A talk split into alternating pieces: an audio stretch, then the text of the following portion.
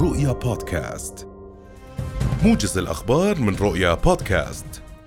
تبحث لجنة الزراعة والمياه النيابية اليوم آخر مستجدات مشروع الناقل الوطني.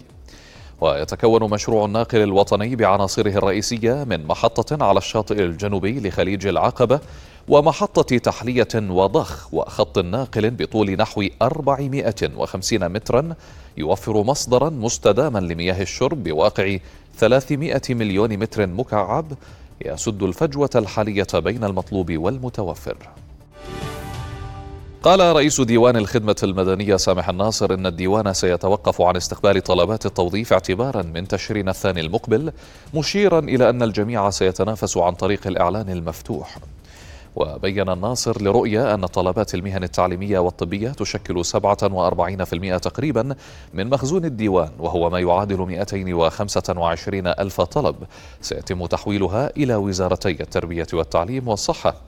ولفت إلى أن الديوان سينتهي في عام 2027 من المخزون التقليدي مشيرا إلى أن الهدف الرئيس الذي تسعى الحكومة له هو الانتقال من مفهوم قوائم الانتظار إلى مفهوم التنافسية. بدأ اليوم تطبيق قرار مجلس الوزراء بإخضاع السيارات الجديدة بكافة أنواعها لكفالة إلزامية عند بيعها من قبل التجار وأصحاب المعارض من غير الوكلاء.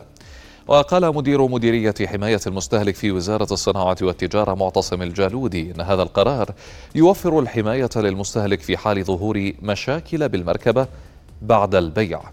وأضاف أن قرار مجلس الوزراء حدد الكفالة للسيارات الهجينة والبنزين لمدة عامين أو أربعين ألف كيلومتر ولمدة ثلاثة أعوام لسيارات الكهرباء أو خمسين ألف كيلومتر.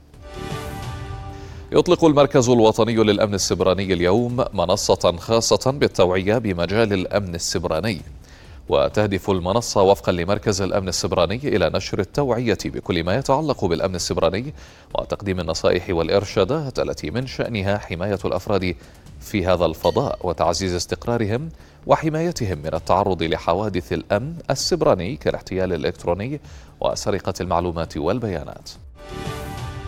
أعلنت وزارة الداخلية التركية أن الانفجار الذي وقع اليوم قرب مقر البرلمان في قلب العاصمة أنقرة كان هجوما إرهابيا أسفر عن إصابة شرطيين اثنين بجروح.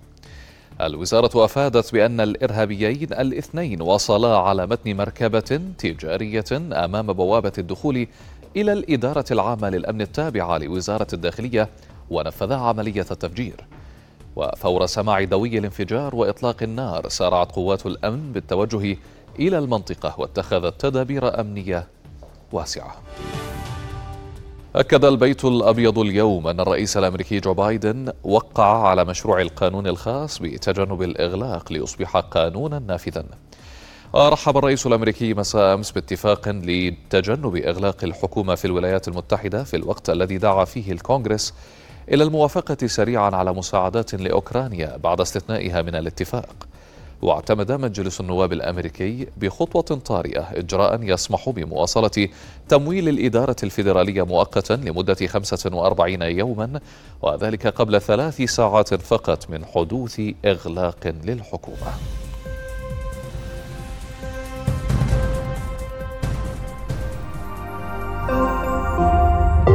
رؤيا بودكاست